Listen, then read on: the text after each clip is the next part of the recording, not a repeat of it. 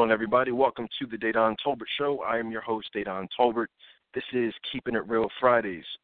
Um, I wanted to talk a little bit today about, uh, well, several things, but uh, there's a big movie coming out. Um, it's entitled Birth of a Nation, uh, directed and, and written by Nate Parker, who has been, uh, you know, going through a lot of uh, scrutiny, you know, over the last several months in the media, you know, and mainly because of, uh, you know, his his rape charge from, you know, several years ago and you know, I wanted to talk about not so much the rape because I don't even want to, you know, or or accusation of rape.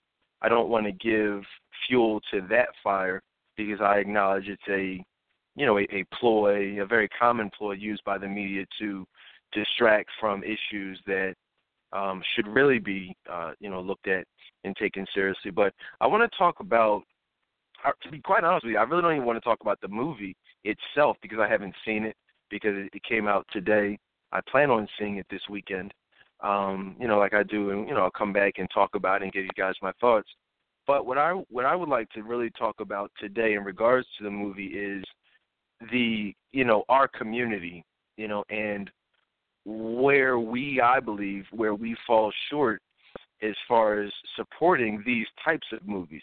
You know, whether it's Red Tails, Ray, Ali, you know, um, you know, there's, I mean, the, the list goes on and on. Just so many different films that don't really do well uh, commercially because we, you know, historically as a people don't support, you know, movies that aren't, you know, uh, comedies or in some way showing us in a buffoonish light.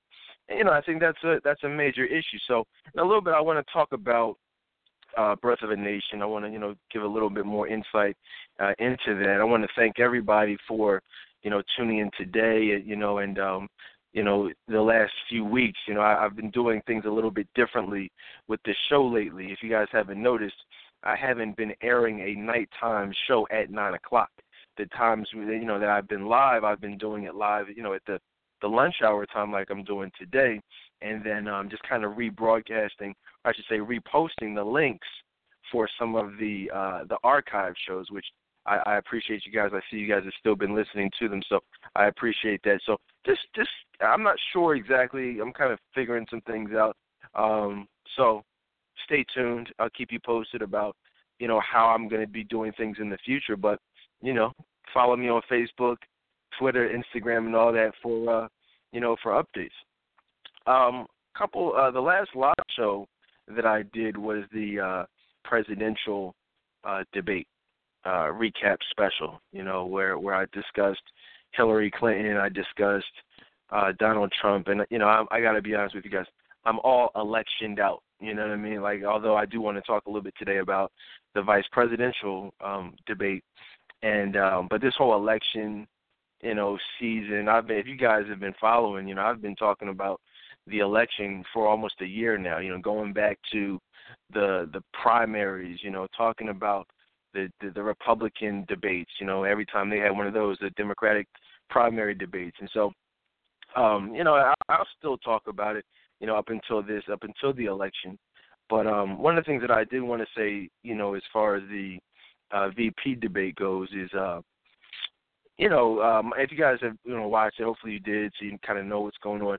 I, I enjoyed it thoroughly, actually. You know, I enjoyed it.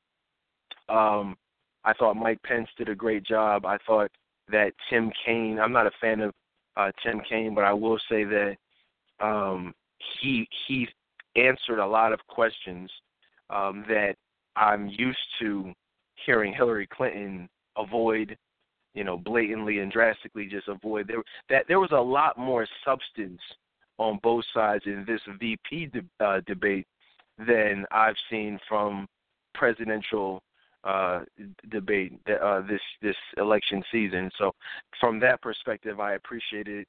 I thought there was a lot of um, you know Tim Kaine. I saw cutting you know cutting and interrupting Mike Pence off. He was more like the aggressor throughout the whole thing. Um, I thought that you know, I, I, from what I've seen, I like Mike Pence. You know, I like what he had to say.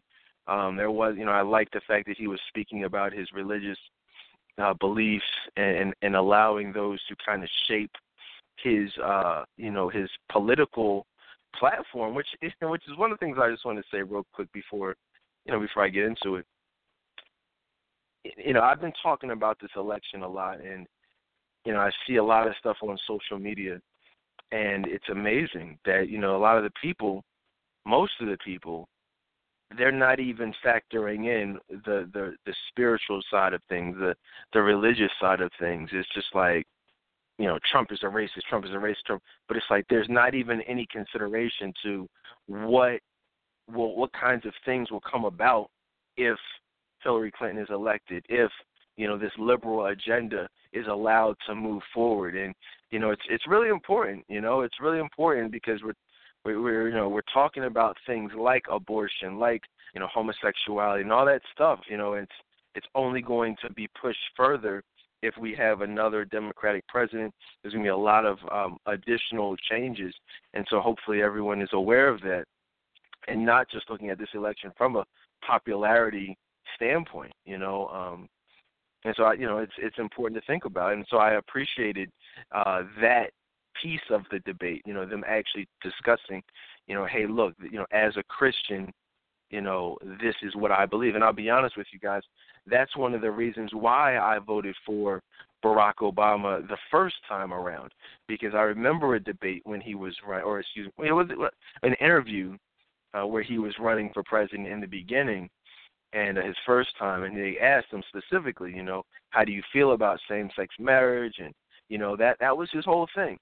You know, it was, you know, as a Christian, I believe that marriage is a, you know, is a sacred union between a man and a woman you know, and so he said he would not support any legislation that, um, you know, that supported same-sex marriages. I mean, these are things that he said, you know, and then you, you know, you fast forward four years later, less than four years later, his whole tune had 100% changed, and it's just like, wow, you know, and so that was one of the things that really kind of opened my eyes, you know, to how things are in this country and and, and where things are going in this country. I mean, you know, there was a time I remember not so long ago that political flip flopping of any kind was like a cer- certainly of that nature was was career suicide.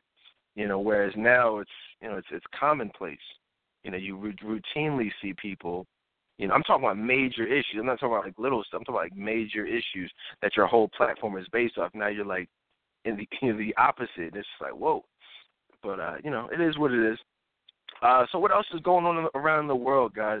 The V, you know, the VP debate was cool. You know, you know, uh, one thing I I found interesting was that the uh, it was it fell on the same night as the uh, as the BET Hip Hop Awards. And uh, you know, shout out to everyone who, who watched the BET Hip Hop Awards. And I'll say this: I don't have a problem with the BET Hip Hop Awards. I don't. You know, believe it or not.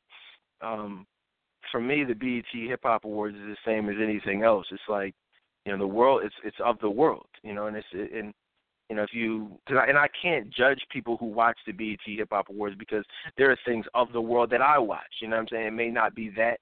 It may be that. You know what I'm saying? It may be other things. So I'm not here to judge anyone or look at anyone. Oh, you watch it, but it's like my whole thing is, you know, if it, like I said, it's it is what it is. You watch it, you watch it. We're all grown, but my thing is, you have people who claim to be so passionate about this whole season, this election, these debates, these candidates. And it's like when you mention Donald Trump or you mention Clinton, it's like you get so hyped. But it's like, yeah, so okay, cool. What, what did you think about Mike Pence? Like, what did you think about his views? And well, I don't know anything about Mike Pence. I just don't like Donald Trump. I'm like, what? Well, okay, cool. So you, you're oh, you're voting for Hillary? Yeah, I'm voting for Hillary Clinton. Okay, cool. What what you think about Tim Kaine? Like, what kind of guy do you think he is? You know, how, how do you feel about his views? Well, I don't know anything about Tim Kaine. I'm just, you know, I mean, I just don't want Donald Trump to win. I, you know, what I'm saying I was, I wasn't even watching. I was watching Hop. I'm like, what?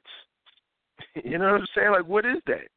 How do you, you know what I'm saying? How do you claim to support someone, but but know nothing about the person who they have chosen to be on the ticket, the person who will actually be the president of the United States if something happens to uh to the president. And so that's my whole thing. You know, don't don't complain, don't be hyped, don't get passionate about stuff if you're if you don't care enough to even watch the debates that are that should be shaping you know your your views of these candidates. Because I'll be honest with you you learn this is the funniest thing about it you learn more from Hillary more about Hillary Clinton. You know what I'm saying? And, I, and really you learned a lot more about Donald Trump by watching the VP debate than you did even watching the presidential debate. Because all they do is dodge the issues. They spoon feed them these questions, and they just talk and talk and talk and change the subject. Whereas the, the VP debate was they were getting it in all night. Like they were really, if you watched it, you know they were really debating some major issues with, with substance. You know what I'm saying? I, I I could appreciate that. What else is going on around the world, guys? A lot of things going on. You know, we got we got killer clowns out here, man. You know, killer clowns. They said that uh I've been watching these, you know, news reports, watching the news, social media, and at first it was, you know, some type of hoax. They were saying it was a hoax. They were threatening people who were, you know, you know, or people who were dressed as clowns were threatening, you know, the, the school districts of Philadelphia, uh, some other school districts around the country, saying that we're coming for your kids and we're gonna, and we're shooting and we're stabbing, just like you know, stupid stuff. And you know, I don't know if any of this is actually real. I did hear a, report of someone being shot, a clown being shot in the head. I read something else about someone being, uh, you know, someone being stabbed by a clown, and it's like I don't know if you know if these things are true or not. You know, I can tell you this though. You know, I will be carrying my gun. You know what I'm saying? You know, with me. Uh, you know what I mean? Especially, uh, you know, in in going to the schools and things like that just just for protection. But that's just an everyday thing for me.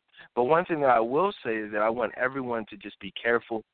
I want everyone to be aware of what's going on. My mom always used to tell me, be aware of your surroundings, and most importantly, you know, continue to pray. You know, continue to pray for our children, because the reality is is that, you know, there is a a satanic attack, a spiritual attack you know, on on these uh, on our children. Not only on the children, but on the family. You know, if you look at the, our our youth, you look at you know Mike Brown, you look at Trayvon Martin, you know, you look at these, these you know uh, Tamir Rice, you look at these young people, and I'm not you know I've talked about the cases, I've talked about you know I've talked about that stuff from a legal perspective before. But I'm saying right now we really got to go outside of that. Forget right or wrong. Forget you know, are they justified or not? Forget all that. We got to just focus on the fact that lives are being lost. We got to focus on the fact that the enemy is attacking our, our, our youth. You know what I'm saying? Just from a, a, general standpoint, a spiritual standpoint. He's attacking our, our kids, you know, whether it's these kids out here in the streets being shot, whether it's the, the, the rise of gangs, gang initiations, um, killer clowns, you know, running around masks on, makeup on, crazy stuff. You know, homosexuality attacking these youth. You know, I'm seeing more and more flamboyant kids out here. It's just, you know, kids dyeing their hairs, pants falling down, butt cheeks hanging out. You know, it's, it's skinny jeans. You used to never see this stuff, um, you know, growing up. You would never see anything remotely close to this, and it's it's absolutely disgusting. And so, from from so many different perspectives, we have to continue to keep our kids, you know, in prayer and um yeah, and just be and be parents. You know, one of the things I'll say about these kids is that, you know, you talk about you know, you hear people talk in fact I I talked about on on on my last live show in great detail. Hope you guys checked it out, uh the stop and frisk. You know, the stop and frisk program, you know, where um, you know, cops are targeting suspicious individuals, not necessarily black individuals, but suspicious individuals, and uh, you know, they're patting them down, making sure they don't have any illegal guns and drugs. Well, my whole thing is, my thing is this. You know, if we go out here, like, see, when I grew up, you know, and many of you grew up, we we had the rule of when it gets dark. You know what I'm saying? When the lights came on, you were in the house. You know, when I was went to school, my parents either dropped me off you know, or or what or whatever. You know, there were times my parents rode the bus with me to make to ensure that I had a a safe route to and from school. They didn't necessarily take that route with me every day, but they made sure like, okay, this is the bus you catch, this is where you walk or whatever. However I was getting to school, if they didn't drive me themselves, you know what I'm saying?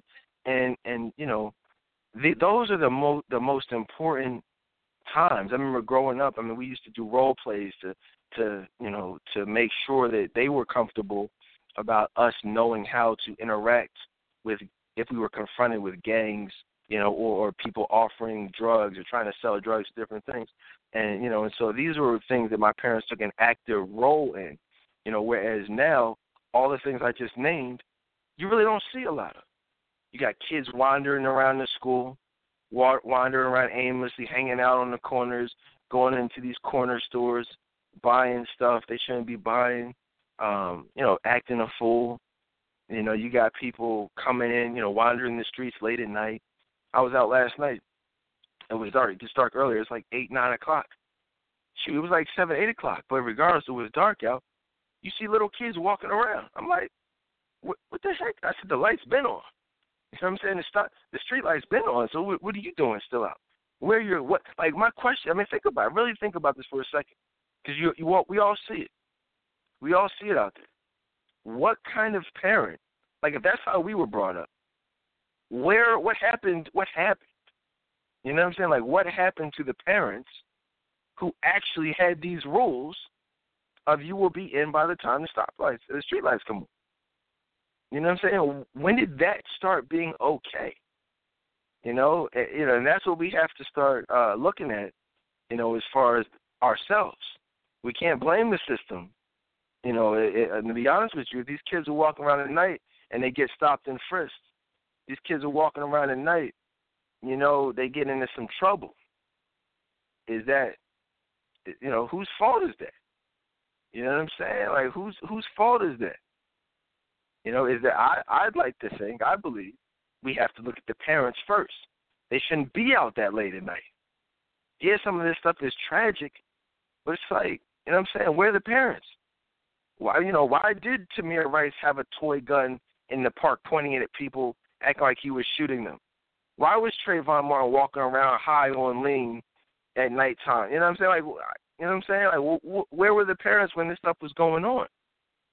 You know, and that's what we've got to start looking at.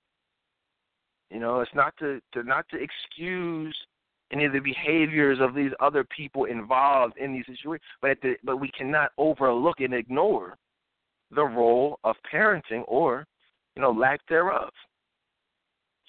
So and you know, and that will always be an unpopular view to take. I get that. That'll always be unpopular. It would never be politically or socially correct to talk about to you know to look in the mirror first before you know pointing the finger at the police or you know overzealous community watch people you know what i'm saying you know but i believe it needs to be you know i will always take responsibility first you know what i'm saying if you see some some a problem my kids out there you know you look at me first you know, and that's that's that's just what we have to do as men. You know what I'm saying? I'm not even talking about the mothers. I'm talking about really as fathers, as men. You know, we have to take responsibility for our families. We have to take responsibility for our children. Period. No pointing the finger. Period. You know. What else is going on out here? As a matter of fact, matter of fact, I, you know, I posted this over in the group. You know, and I, I like to be real, which I told you last week. I'm, I'm gonna do a video one of these days when I'm driving through the hood. I might do it today because I got to go down to the hood today. I think, yo, I might do it today for real, for real. But uh, yo, it's really crazy out here in these hoods. It's really crazy. I see the most crazy things ever out here in these hoods. You know what I mean? Like you got you got you know drug dealers, gangsters, want to fake want to be gangsters, drug kingpins. You know, you know, it's crazy, man. You know, and you got people standing on the corner. I took a snapshot of this one guy. You know, he just posted up. Know, I walked by him. I said, "What's up?" Cause I was going into the breakfast breakfast spot where I go to. You know what I mean? I was like, "Hey, what's up, man?" You know, he just you kind of saw him, just had that look, like looking around, kind of. I'm not gonna say nervous, but just very aware of his surround. I mean, you know, every, we all know. If you don't know, I don't, you know, I don't know what to tell you. But we should all know a drug dealer when we see one. In fact, that's one of the things that I was trained to do as as a uh, as a child. You know, because like my fa- my father is from the streets. He's, you know, these see that's the problem. People are not being trained the right way. These kids are not being trained. They're not being brought up to recognize certain things. You know, and it's like so. It's like if we can recognize certain things, like I told y'all before, I told you I talked about this on my last show. You know the cops are trained to look for this stuff. If I can spot a drug dealer, you know a cop can spot a drug dealer. So we got to start one not being drug dealers, and two, you know, being aware of our surroundings. But yeah, I took a took a little snapshot, and know, you know, you can see the bulge, you can see a little a, a gun. These guys walking around with t-shirts on. You can't. It's kind of hard to hide a gun when you when you just got a t-shirt on, you know. And you know, you see you see the you see the gun, you see the three hundred dollar Jordans on. Standing, I mean, it's like, come on, you know what I mean? We we could all come up with our own stories of, oh, well, maybe he does this, man. But you know, no one's stupid, and so that's all I'm saying, man. You, you know, but uh, you know, so when you see someone like that get patted down, like if I was a cop, I would have patted him down. you know what I'm saying? Like, yo, you you look suspicious. Yo, come here, my man. Let me see some ID. Hands on the wall. Let me let me pat you down real quick. Where's the guns at? Where's the drug? Oh, here it is. You know, what I'm saying? I would have patted him down. And I'm not even a cop, and I'm not a racist, but I, you know, I know what it is. You know what I mean? So I, I believe, we, and, and that would have been one more drug dealer off the streets put in jail because, as I said, he he had you know some type of weapon on him. I could see it myself.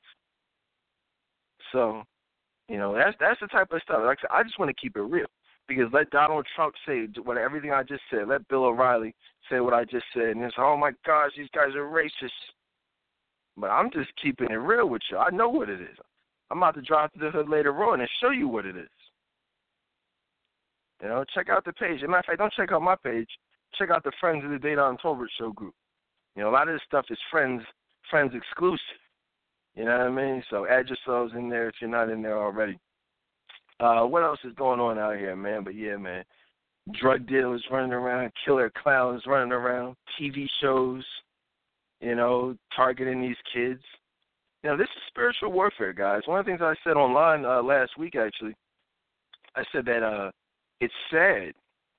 It's sad that the vast majority of the country is feeding into the government's agenda of dividing the country up black versus white. I said all the while distracting people from the real battle that plagues the, the world, which is the battle of good versus evil. You know, it's like it's amazing. You turn your TV, you go on social media. I mean, you don't see any of this stuff. You don't see anyone talking. I mean, you know, I don't even go to church and, and hear this stuff. You know, you don't hear pastors preaching about uh, spiritual warfare. You don't hear pastors really preaching about, you know, uh, demonic and satanic imagery that is literally being flooded into uh, the, you know, the, the school systems, the t- television shows, movies, commercials, you know, any any form of media. You see it, and it's like, whoa, where's all the, where's the conversation about this stuff? You know, and you know, and the react somebody asked me, you know, we were talking about politics online. Somebody asked me, said, Well, all right, they don't understand all this stuff. You you know, you don't like Hillary Clinton, you don't like Obama. Well, what's your solution to this? What's your what's your solution? What do what do you say we should do? I said, one, well you you may wanna you may want to tune into my show. I said, you know, check out my talk show. I do a show where I discuss these issues, you know, pretty much every day. And um, you know, but for those you know, obviously what she, you know, hadn't heard, um, and maybe you guys haven't heard before. But you know, what's my solution? You know, do I support Hillary Clinton? No, absolutely not. Am I a fan of Barack Obama? No. Um, am I very disappointed at the, the way the direction this country is going? You know, absolutely. But I'm not surprised. So what's my solution? And I, this is nothing new. I, I say this every show, but because I was asked today, actually, you know, what's my solution? This is my solution. My solution, you know, or my proposal. It's not even a solution. It's it's only it's what we all it's all we can ever do. What we can do is trust God. Okay? And I know that may seem like, you know, that may seem cliche. I know that may seem like a blanket statement or, you know, not a real answer, a, a deflection, you know, but it's it's not. Actually, it's it's actually the epitome of what needs to be done. Because when you trust God with your life, right, then you're not going to be concerned. I shouldn't say you're not going to be concerned, but you're not going to be worried. You know, you're not going to be, uh, you're not going to be overly stressed out about who wins the election, Hillary Clinton or or Donald Trump, because it's contrary to popular belief, it really doesn't matter. There's an agenda that's going to be pushed forward no matter what happens, no matter who's president. B is going to be. We're already in Revelation, so we can't change Revelations. You know what I mean? You think you, people? It's funny. People act like Revelations is going to be changed depending on who's who's president or not. You know what I mean? Guess what? Donald Trump wins. You're still in Revelation. Donald, I mean Hillary Clinton wins. We're still in the Book of Revelations. You know, the end of the world is you know coming. Jesus is still coming back. Things are only going to still get worse. You know what I mean? Satan is coming, is going to rule the earth. You know what I mean? Like that's what is already going to happen. You know, those who love God will be taken to heaven. There will be hell here on earth. That's not no matter what happens. You know, that is you know where we're going. So that's why I said all we can do is trust God and, and help as many other people, you know, develop a relationship with God and a spiritual connection because, you know, it, it it is what it is. It's to be what it's to be. You know, you turn on these TV shows, they got all types of images attacking our kids, brainwashing our kids. These these songs are all about sex and drugs and murder and you know, corruption, gangs. You know, and it's uh, you know, it's it's unfortunate, but yeah, man, you just gotta trust them. And and I think I feel like when you live your life, you know, according to the Bible, you know, or you know, and do and and do that as best you can, because you know we all fall short. You know what I mean? I I do, everyone does. You know what I'm saying? But when that's the the foundation, then you're really going to have a certain level of peace. You know, you're gonna you're gonna you're not going to support certain things when you trust God. You're not going to actively champion for certain things like homosexuality and abortion and you know, all this other stuff that people are so hype about you know, when when God is an active participant in your life. You know what I'm saying? So going on, man. A lot of things going on in, in the world regarding race relations. You know, um, Ramsey Orta. A lot of people may say, "Who's Ramsey Orta?" Ramsey was the person, the man who filmed the Eric Garner murder.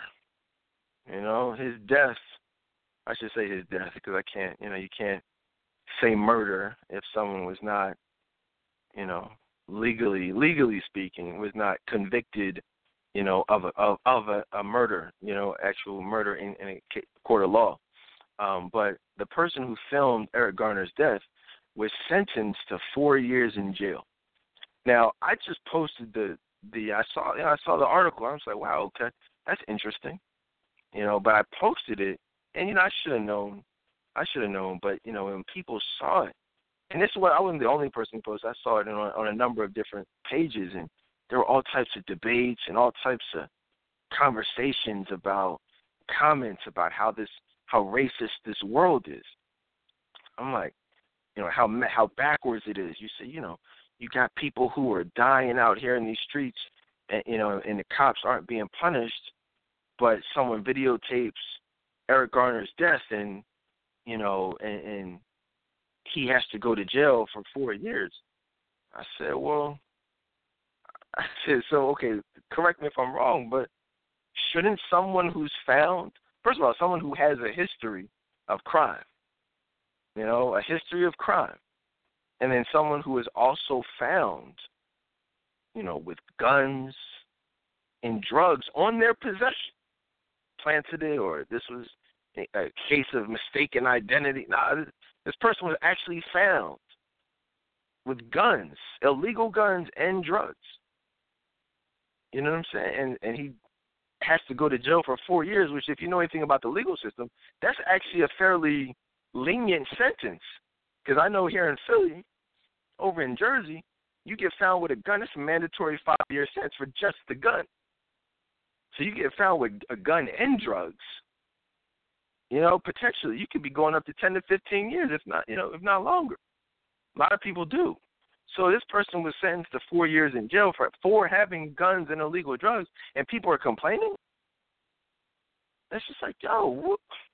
Like, I said, maybe it's just me. Maybe it's just because I'm not lumping everything together. Like if I see someone with illegal guns and drugs, I, for, maybe it's just me. I'm not going to link that to uh, George Zimmerman. I'm not going to link that to the Freddie Gray situation. I mean, because it has nothing to do with it.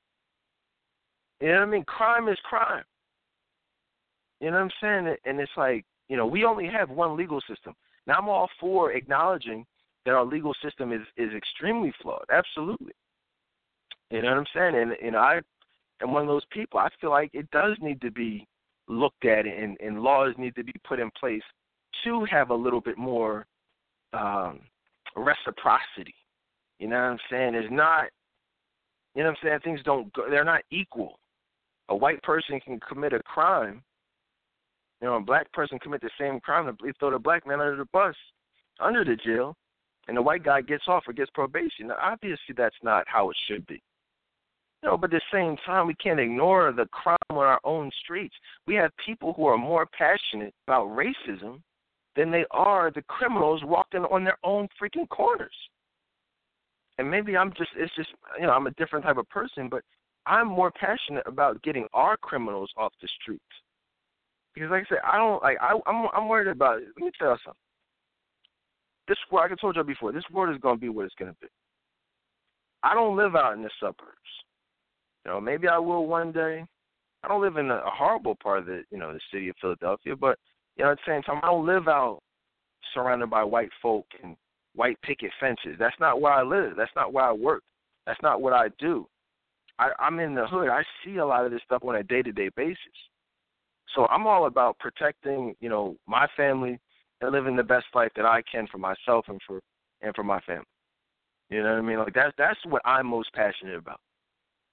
So can I be more passionate about a police officer, a white cop harassing, you know, somebody, you know what I'm saying, more so than I am a drug dealer or a murderer that I may see every day, or you know what I mean, that I see on a regular basis, or those these types of people that I see on a regular basis. I don't get pulled over by the cop every day. You know, I don't, I don't, I've never been beaten by a cop. You know what I'm saying? Not to say that doesn't happen to other people, but I'm saying as far as what I'm passionate about. You know, if I got, if I'm dropping my daughter off to school, you know, a black man was just recently shot in the head while he was dropping his daughter off to school or picking his daughter up from school, he was shot in the head because he was caught in a in gang uh, a gang related shootout that he had nothing to do with. So that's what I'm most passionate about. You know, and I feel like I don't see if especially if you are in the community, in the hood, you're lying to yourself. You're you, you know, you're lying to yourself if you feel like racist police officers are more of a threat than than gangs are, the gang violence or everyday drug dealers or just regular everyday criminals are.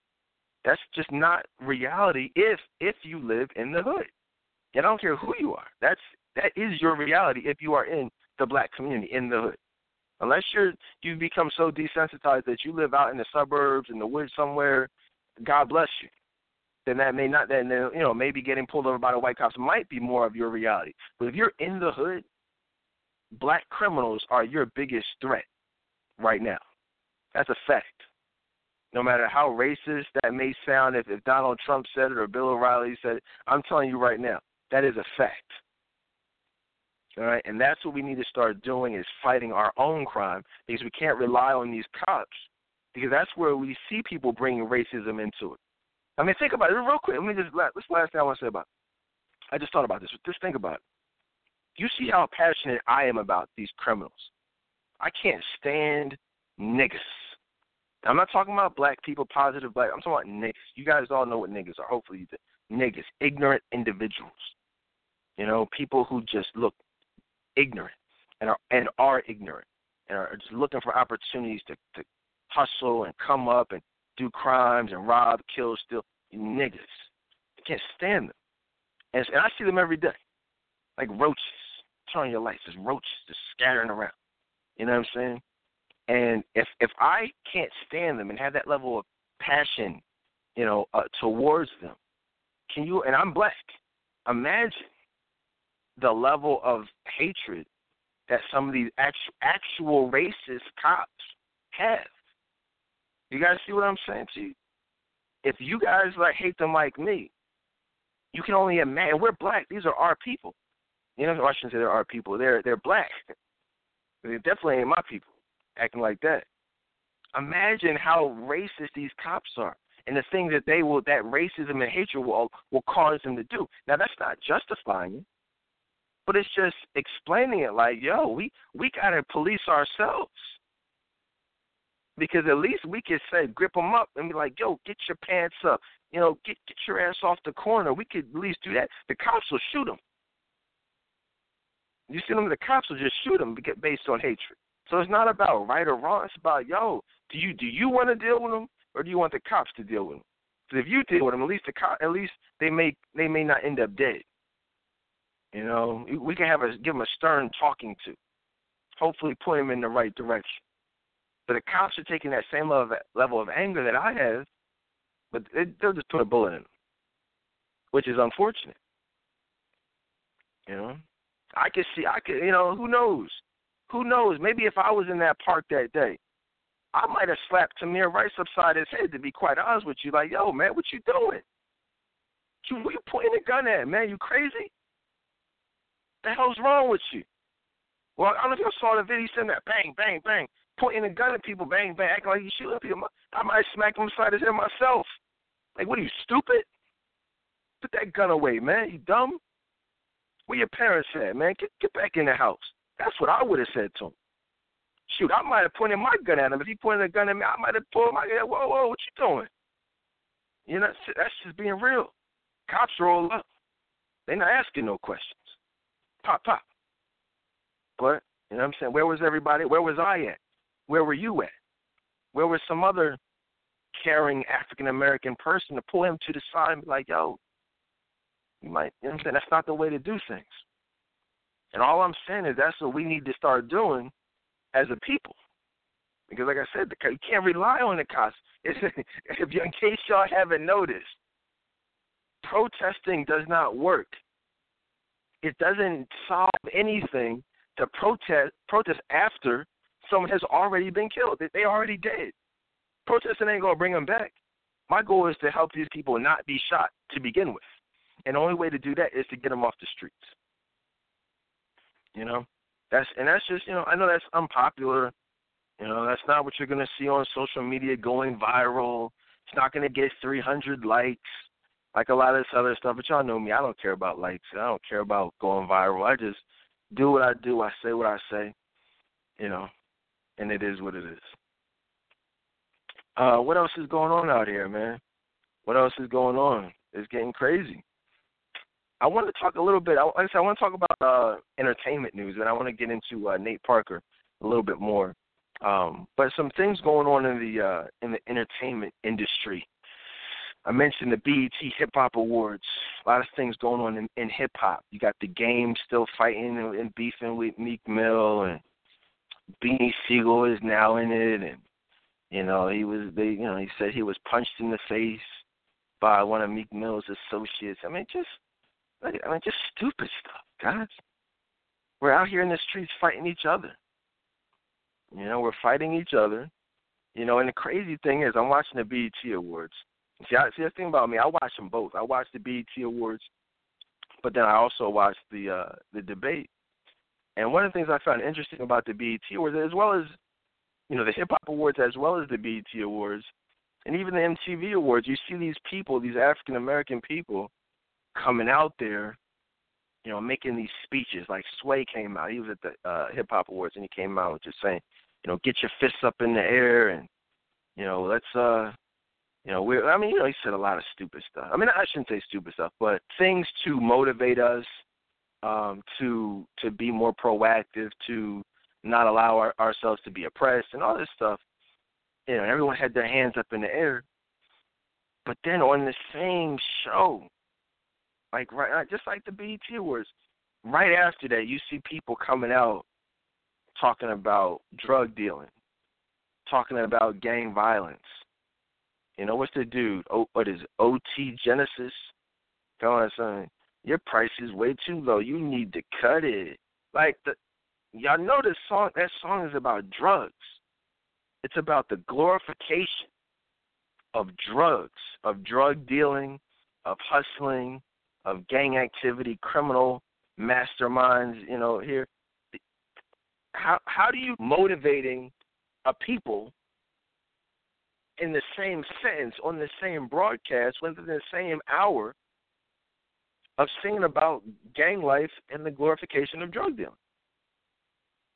You know, and one of the things that I wanted to talk about, I was watching a, a, a clip of an interview. I forget the guy's name on the uh, the new Daily Show. The black guy, I forget his name, but uh, he was interviewing uh, T.I., and this you know this went viral, and everyone's talking about how great of a response T.I. gave to this question that was asked him. He said, "Well, you know, I love it. I, I love hip hop, and you know, I'm, I'm a fan, but you know, you, you know, we talk about this stuff with the within the African American community, but you guys are glorifying the, the the drug dealing and the and the gang violence and the you're glorifying that, you know, and you're rapping about that. How do you explain that?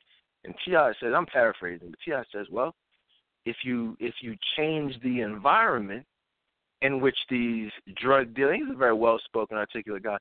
You know, you change the environment of these drug of these rappers and these entertainers and change what it is, the content that they have to to rap about, then you then you'll see a difference in the type of music that's being put. That's and I'm summarizing what he said. But and, and while that may sound nice, you can't you can't blame people, guys. You can't you can't blame a system for grown for the actions of grown people. You can't do that. You can I mean, even when you look at things like Birth of a Nation, which I want to talk about, you look at, you know, people who are products of their environment but still went on to do great things. Do you see what I'm saying? Like everyone there are you know, countless examples of people who are in in the hood, grew up around drugs, but one didn't go on to, you know, be about that life or and you know do not glorify that lifestyle. You know, it's one thing to be like, okay, cool, I rapped about it, you know, or excuse me, I lived this, so now I made some songs about my past. But hey, look, I've changed my life. This that's that's who I used to be. That's what I used to do. But this is who I am now, and this is how you guys should try to be. It's one thing to do that, to to give back. I guess a lot of people who used to be in gang, you know, gangs you know, out there gang banging saying, hey, look, this isn't the way to do it. This is how I've changed my life. And they give back in that way. That's cool. But to come from that, to experience that, and then to still and then to glorify that two different things. Because that's what you see T.I. doing.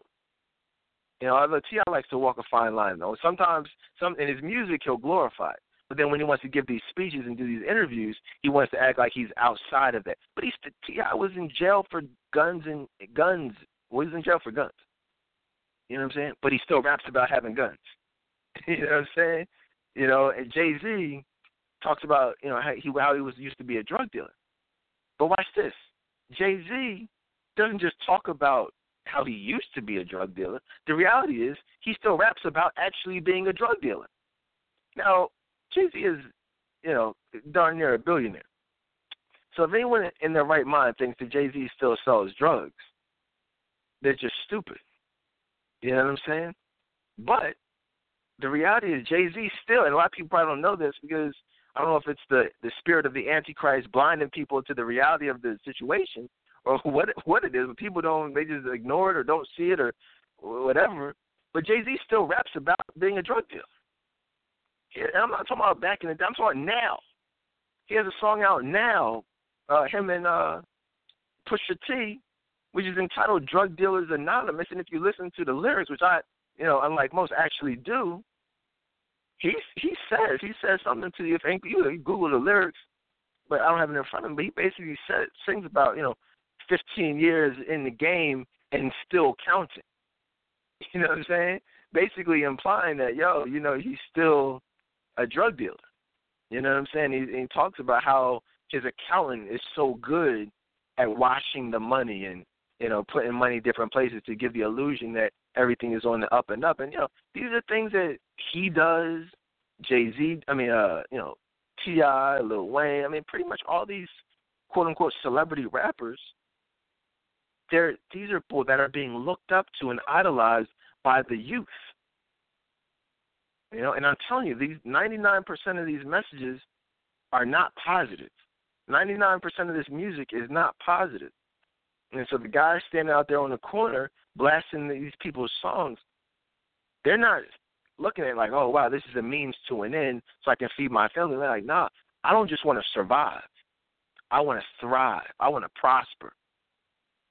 You know, and you know the the the duplicitous nature of some of these, you know, these entertainers is so ridiculous. I mean, and I've been wanting to talk about this for a while. I mean, who uh, uh, you guys know who DJ Khaled is? Most of y'all have heard DJ Khaled. I mean, it's this is like ridiculous, guys. I mean, this guy, well, one minute he, you know, it's a double-mindedness of these people. He comes out and he's always saying, you know, God is good, God is the greatest.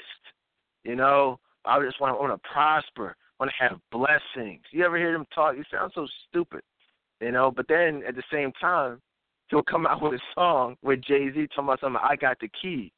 Now, you know, in the name of the album is called Major Keys.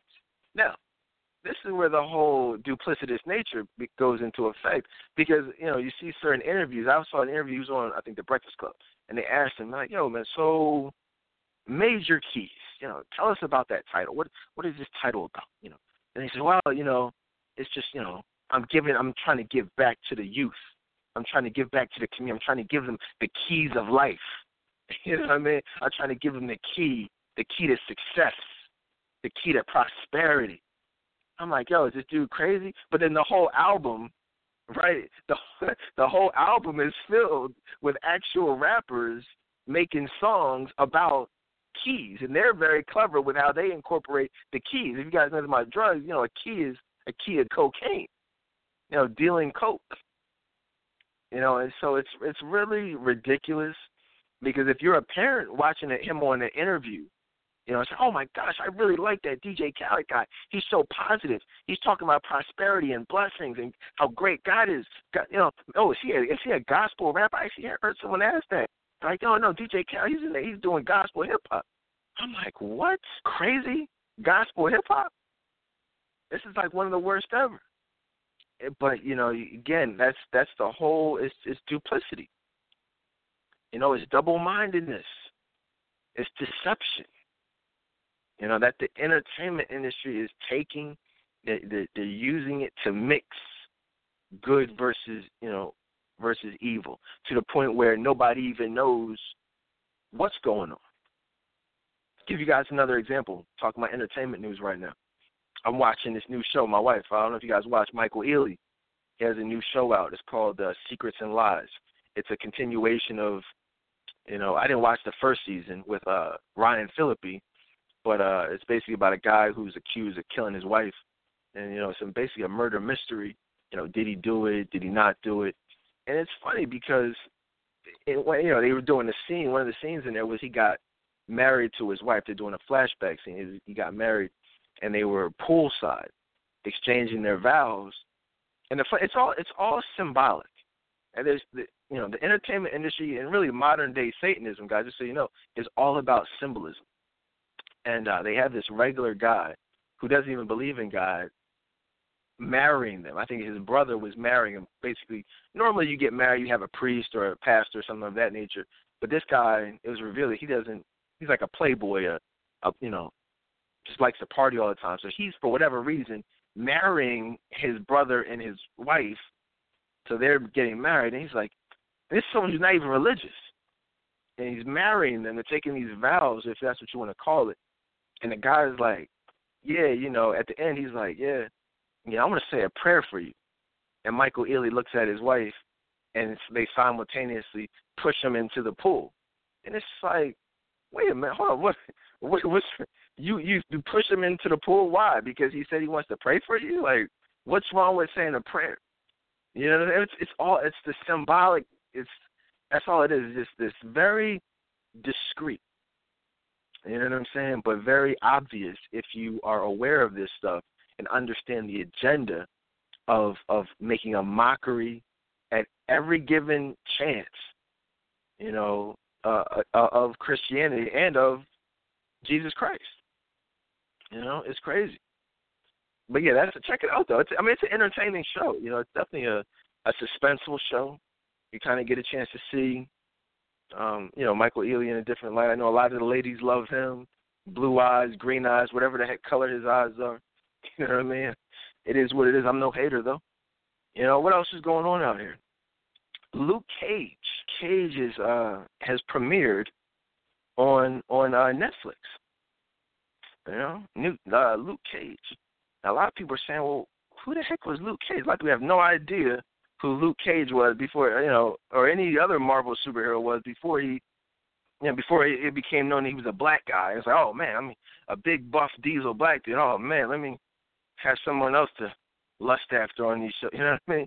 But I haven't I haven't seen Luke Cage yet. I'll be honest, I haven't seen Luke Cage, but I did watch a few episodes of Marvel's Jessica Jones, where where we were introduced to Luke Cage um, in the first episode, where you see it was you know it even goes back to the early 1900s when you look at the the stereotypical black buck, you know what I mean, big diesel buff, you know, action star, you know, having sex with the, you know, the the you know the damsel in distress or whatever. Although that's not what Jessica Jones turned out to be, but at the time when he was smashing it, you know, she hadn't really revealed her powers all like that. So I mean, it's just, you know, I, I have no problem with it. You know, people. I mean, from what I hear, it's a positive show. I mean, it's it represents us in a positive light as far as Americans. It's a departure from the stereotypical, you know, drug dealer or you know role that you often see or criminal role that you have us, and you don't see a lot of black superheroes. Period. And so, from that perspective, you know, I have no problem with. But, but I will say that um, if everyone is excited about Luke Cage and you're just looking for, you know, good shows to watch, I mean, you know, as far especially superhero shows, I mean, Daredevil is a million times, you know, better. You got Daredevil, you got Arrow, you got Flash, and, and I guess what I'm saying is like these are really good shows, really entertaining shows. And for me, it really shouldn't matter if the lead character is a black. Not to say you shouldn't watch it, because you know, because it's great to support you know positive images of African Americans. But I'm just saying, don't just limit your TV based on whether or not someone is black. You know what I'm saying? Or you know, there's there's plenty of great shows. Like if you like superhero shows, you don't you didn't need to wait for Luke Cage to come out. You don't have to wait for you know uh the Black Panther movie to come out. You know what I'm saying? So keep that stuff in mind. You know, what else is going on out here? You know, now now let's talk about Birth of a Nation uh, for a minute. You know, now like I said, it comes out this weekend, and I just want to tell people a little bit about movies. And, and a lot of people, some people may know this, some people may not. But the way that, first of all, Nate Parker made history. A lot of people they don't really talk about this. I haven't really heard discussed, other than when it was initially discussed, but um, or initially revealed but he fi- he made this movie on his own. He he financed it, he directed it, I believe he wrote it um, on his own. And what he did was, you know, it debuted at the I believe Sundance Film Festival, um, and you know was a critic a critical was you know success. A lot of people enjoyed it. A lot of people were saying great great things about it.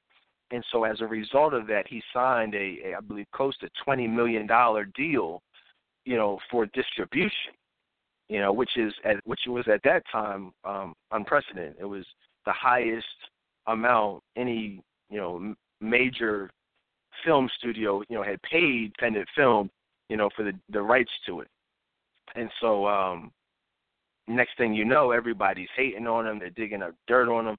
You know, when you do things that have never been done before, you get, you're going to get a lot of flack, especially if you're a black man. Period certainly a black man in uh, in Hollywood, and uh, so that's what we're seeing right now.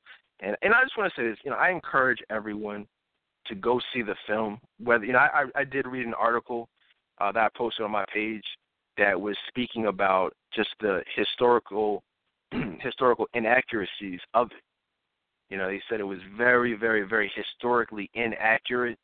Um, they were saying things that you know they the way they depicted Nat Turner in the film was totally you know just not in line with who he really was based on you know whatever information that history has about him.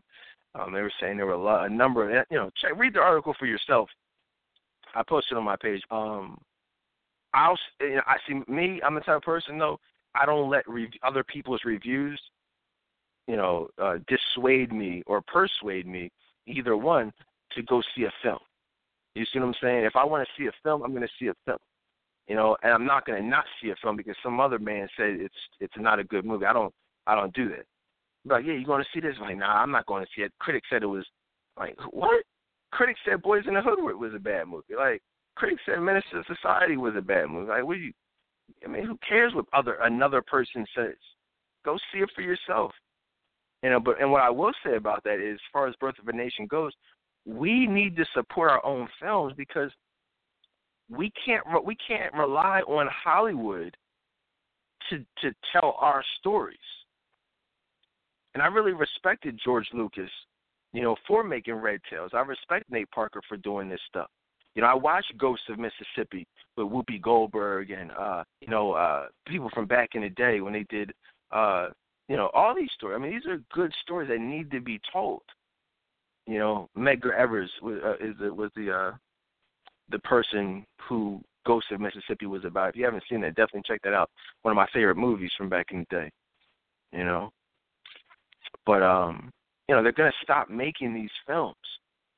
You know, or I should I mean it's crazy. I it's there was once a time when they would have stopped making the films if we didn't support the films, but now with this whole agenda being pushed forward to incite this race war. I mean, why do you think I mean, you look at these last 8 years you know, you look at Obama being in office, and I'm not blaming Obama for this necessarily, but you know, no people have to understand. I've I'm 38. I'm about to be 39. I've never seen race relations in this in this country as bad as they are now. You know, I mean the racism, the you know the uh just the tension between police, just the whole black versus white. I've ne- it's never been this bad in my lifetime. I'm telling you all that right now. You know, and so now, is that Obama's fault per se?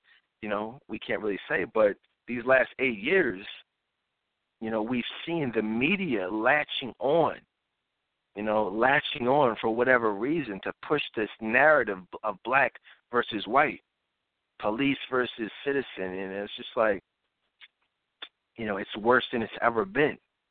And so what we're seeing now is we're seeing a lot of movies that are fueling the fire. You know what? They gave the Oscar to Twelve Years a Slave. Right after that, you had The Butler. Now you've got, you know, you've got this. I mean, how many slave movies? I've there, I've never seen Django. You know, I've never seen this many slave movies. There's never been this many slave movies in the history of of of uh Roots, the Roots remake. These are this is all happening within a three or four, you know, eight over the last eight years, really. Listen to what I'm saying to you. There's never been this many slave movies or period pieces, you know, talk telling our story than there have been in these last eight years. They're fueling the fire. Next thing you know, you got I mean, look at Trayvon Martin, Eric Garner. What was it? I, I challenged someone else over the last uh, couple weeks. I said, name me the last high profile police beating or police, you know, racially motivated shooting prior to Obama being in office? I'll let you guys do. I pose that question to you too. Who who was the last one? Like, who? Think about it. Most people can't even think back prior to Trayvon. You know what I'm saying? I, to be honest with you, I can't either. I'm I'm, think, I'm thinking Rodney King, but there's that's what I'm saying to you. There's a reason for that. There's a reason for that. You know, it's it's we have allowed ourselves to be controlled by the media.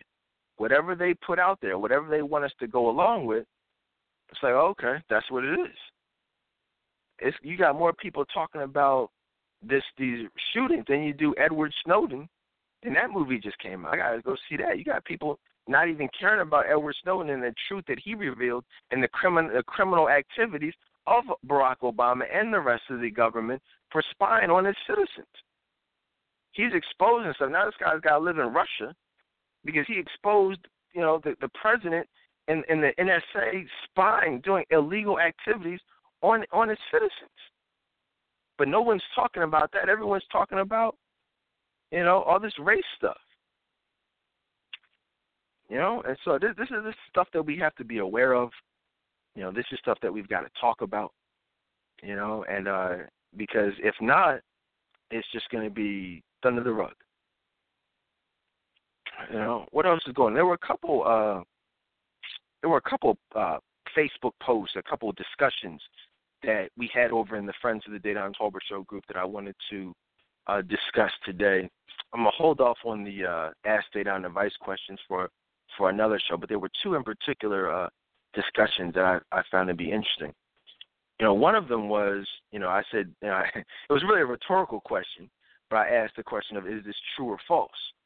I said, uh, you know, are females passing up good men? Right? It wasn't a that wasn't the question. The question was, is it true or false? It said females are passing women are passing up good men for hood niggas and then looking for later on in life, looking for good men to take care of the babies that they had by those hood niggas.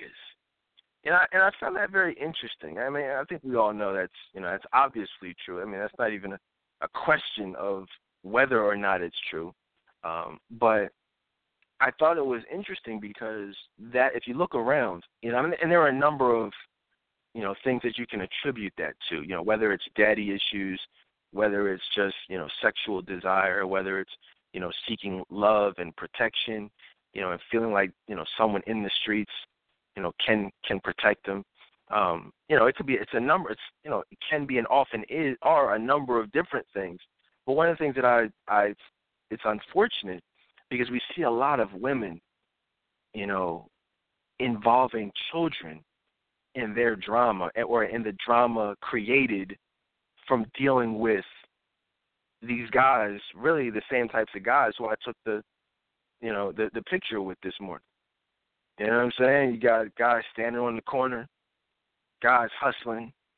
You know, this guy had on the new Jordans, two two hundred and fifty dollar, three hundred dollar Jordans. You know, hustling, standing on the corner, but pretty sure he's got some baby moms. You know, I'm pretty sure, you know, he he's having sex with somebody and you at that point you've got to ask yourself like, yo, like, w- what does she see in someone who's out standing on the corner at eight o'clock in the morning? I mean, what is the appeal of that?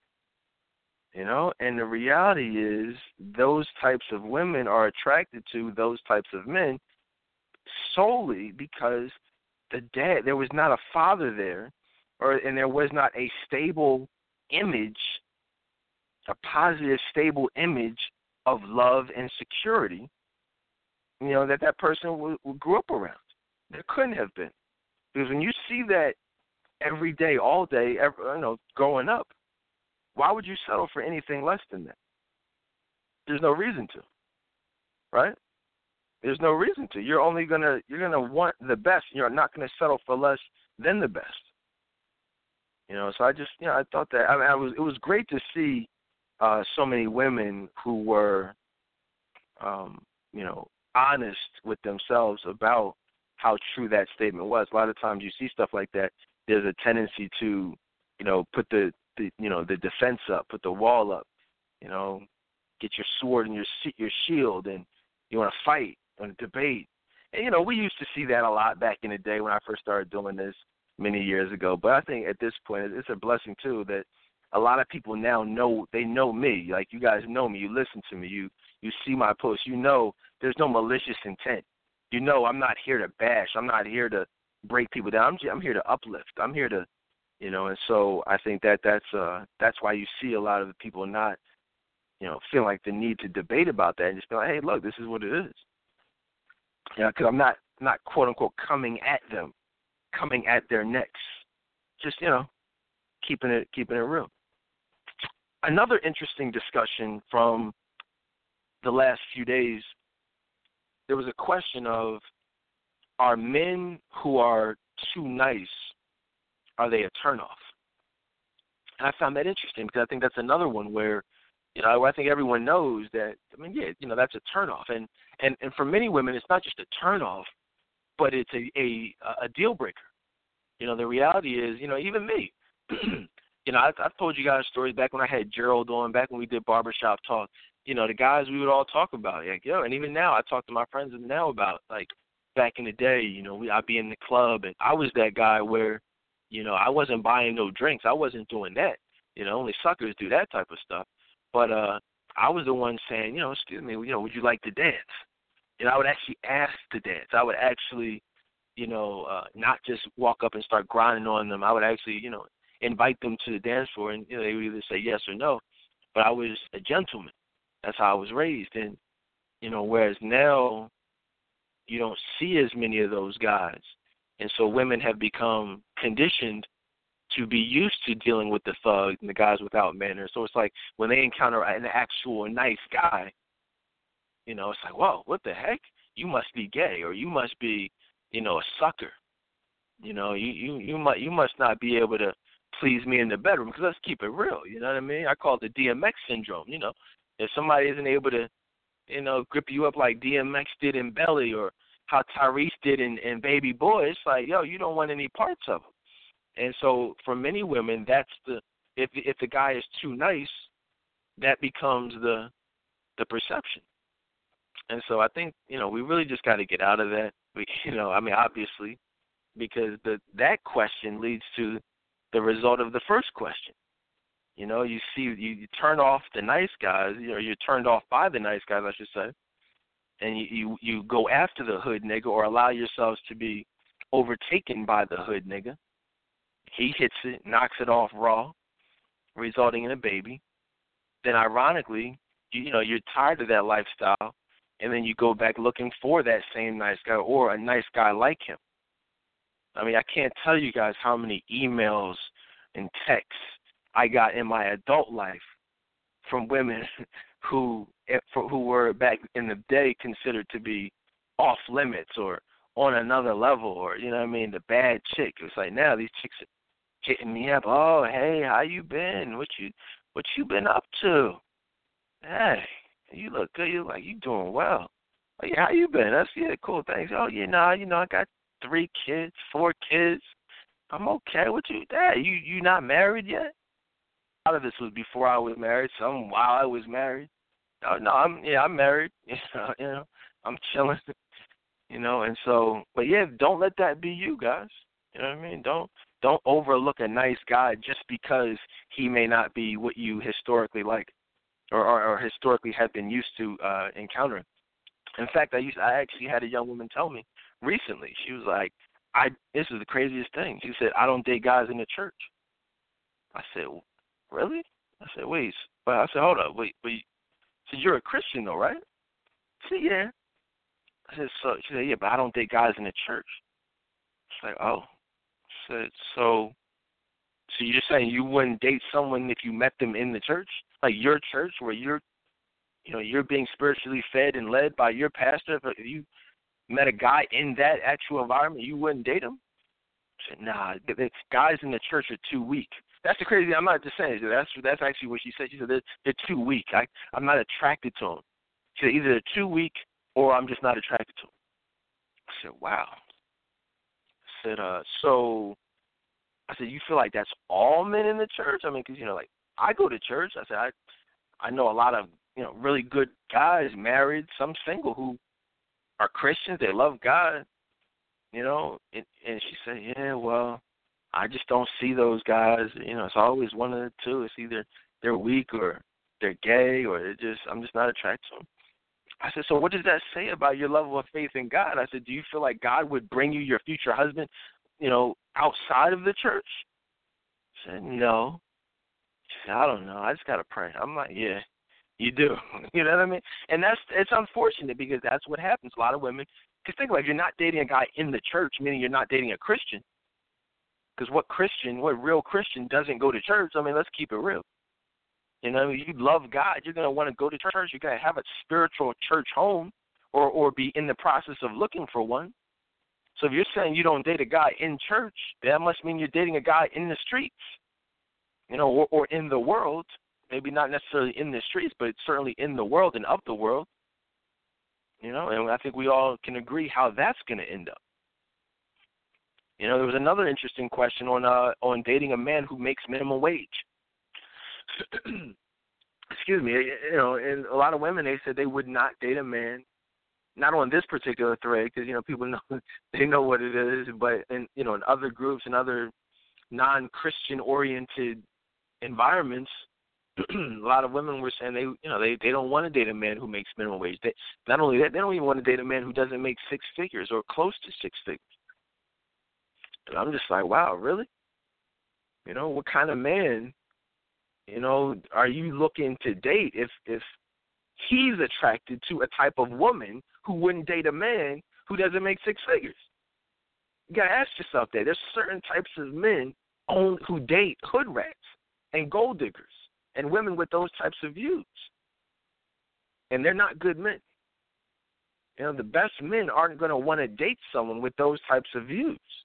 So you find yourself dealing with somebody who's dealing with you and you know you've got them views, you might want to beware. beware yourself. Let that sink in for a little bit. You know? There was another question, one last question. These are all good questions, man. Add yourselves, man. Add yourselves in the uh, Friends of the Dedan Tolbert Show group. um, there was another good question of uh, you know, of this hyphenation thing. You know, it, you know, this is from last week, and what I found is that I've seen a lot of women more and more lately. And I even did this show back in the day, and, and this it was even popular then. This was several years ago, but we're seeing a lot of women choosing to either keep their own their own last name or you know after marriage or they are you know hyphenating their name you know with their husbands and I wanted to just talk about that briefly and I and I did a whole show on it uh years ago and if you google it if you look it up um it was it wasn't under the hyphenation but it was under prenups if you Google prenups, prenuptial agreements on the Dedan Tolbert show, you'll hear uh, a discussion on on that topic as well as uh, women who choose to hyphenate. Another thing I'm seeing a lot of uh, in today's society is women who are not just hyphenating, but they are after divorce choosing to keep their uh, their husband's their ex husband's last name, which is which I always found to be very interesting. And we've got to be honest about what's really going on with all of these situations. It's it's a, it's a few things. Number one, that it comes down to is what I told you guys about earlier on, which is the importance of trusting God. Okay? It's the importance of trusting God. Because if you go into a marriage feeling like you need a prenup, you know, you know, feeling like you have to protect yourself, protect your assets, um, you know, you, you're not trusting God, and, you, and you're already planning for your divorce. That's the first thing. But then, as far as hyphenation goes, a lot of women won't admit to this, but in many cases, not all. You know, certain times you got certain business related things, and it's not at all about the guy and her level of love for him or trusting God. I mean, you know, but in more cases than not, it's not so much you're protecting your money, but you're protecting your pride. And I've had women after the fact admit this to me. A lot of women are are, are choosing to hyphenate because they're thinking when we break up, not if we break up, not if we divorce, but when we divorce, it won't be as big of a deal to just drop his last name, and I can just go back to being, you know, whoever, you know, Samantha Jones or Melissa Wright, you know, whatever it is. It's just you don't have to have that hype, and you just drop it off, as opposed to having people getting used to the whole brand new last name, and then you got to go back to, you know what I'm saying, the the the original name, Kim Kardashian West, right? So when they finally break up, you know, a few years from now, it'll be oh, you know, everyone still knows her as Kim Kardashian. Won't be a big deal, right? Most people don't even know she's Kim Kardashian West legally. That's the whole point. That's what that's what we're seeing. It's a pretty good analogy for what we're seeing around you know around the community. another thing that, that has a lot to do with is, you know, feeling like you you you want to protect yourself from your friends. You know, you want to show that you're strong. You want to show that you're an independent woman. A lot of women they want to maintain their own identity. You know, they they're holding on to the old them, the the years and years of fighting and struggling and and building alone and by themselves and building this empire, this financial freedom that they've grown accustomed to. You know, and so they they don't they don't want they worked hard for that. They don't want to just give it away. But a lot of people don't realize that when you get married, you're not giving you know, anything away. You're gaining a life with the man that God has for you. You're not losing anything. You're gaining. A name is just a name. A name is nothing. You know what I'm saying? And so that's what many women are afraid of. They're afraid of losing. They don't want to, not even afraid in many cases, but they just don't want to lose what they have worked for. Because and be, and because it's like if you give somebody, you say, you know, you got change for a twenty. You know, if you trust that person, this is all this great analogy. You ever do you ever do that? You know, I do that a lot. I used to be in banking. You know, it's like if I'm behind the counter, I say, hey, you got change for uh, let me get change for a hundred. Sure, I give you change for a hundred. They just hand it to me, right? They hand it to me, and then they wait for me to get the change because they know I'm not going to steal that hundred because I work at the bank. You see what I'm saying? They just give it to me. But you ever do that on the street? Like, yo, my man, you got yo, you got change for twenty real quick? Yo, it's at the same time. You know what I'm saying? that I mean, that transaction is instantaneous. I mean, it's like the same exact time. Like that that money goes into their hand the same exact moment that you take that you know the money back. Why? Because there's no trust it. You know, you you know what I'm saying? When you get change from somebody, you know, it has to be an even exchange. That's the only reason you do it. You're not going to give somebody a 20 and they give you back 10. That's not an even trade. And so that's really what we're seeing with a lot of women out here in, in today's society. They, they're not feeling like this is an even trade. You know, I, I know what I have. So I don't really feel comfortable giving you everything because I don't know what you're going to give me back. So because of that, you know, I'm gonna hold on to this. I'm gonna hold on to this last name. Yeah, you know, we're doing the whole marriage thing, so I can add your name too, right? But I'm not just gonna give you my whole identity and trust that you're gonna give me this great life. Now you gotta prove that. You'll be, you, you know, I've even had people say, I've heard women say, I may change my, change my name after the five year mark. I'm gonna, I, I'm telling you, I hear it all, I see it all. I'll I'll hyphenate for five years, and if we're still together, that's how it change. I said, what? I said, are you crazy? I said, I said, you don't want to be married, do you? She just laughed. You know, I see it all, man. I've seen some crazy things, but don't be that type of person. You know, and, and I don't mean anything negatively about it. I'm just saying don't be the type of person who who doesn't trust.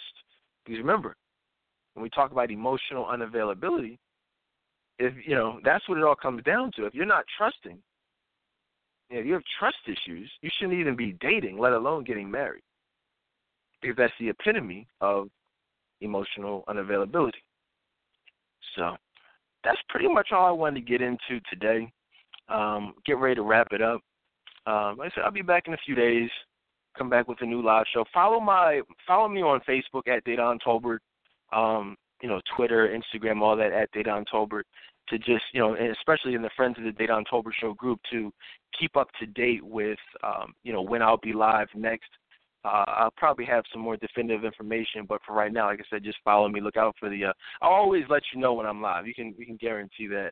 Uh, I always let you know when when I'm live, so that won't ever be a surprise. But uh, so follow me, and um, you know continue to follow this election. You know continue to pray for our leaders. You know whoever that may be. Um, you know, and again, never, you know, never just allow the media to 100% influence how you feel. You know, because that's what's happening. You know, the media says Donald Trump's a racist; he must be a racist. media says Hillary Clinton is good; she must be great. Don't you know? Really form your own opinions. You know, and um, and that's it, man. So want to thank everybody for listening in. Uh, counseling, you know, hit me up, eight five five fifty five Dedan info at trctoday.com. And um, I will see y'all next time.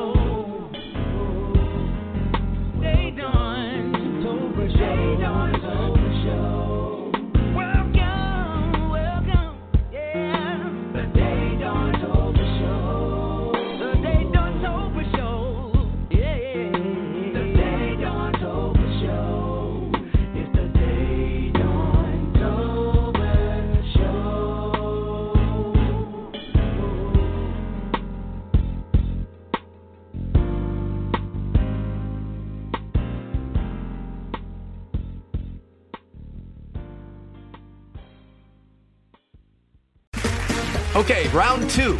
Name something that's not boring. A laundry? Ooh, a book club. Computer solitaire, huh? Ah, oh, sorry, we were looking for Chumba Casino. That's right. ChumbaCasino.com has over 100 casino style games. Join today and play for free for your chance to redeem some serious prizes.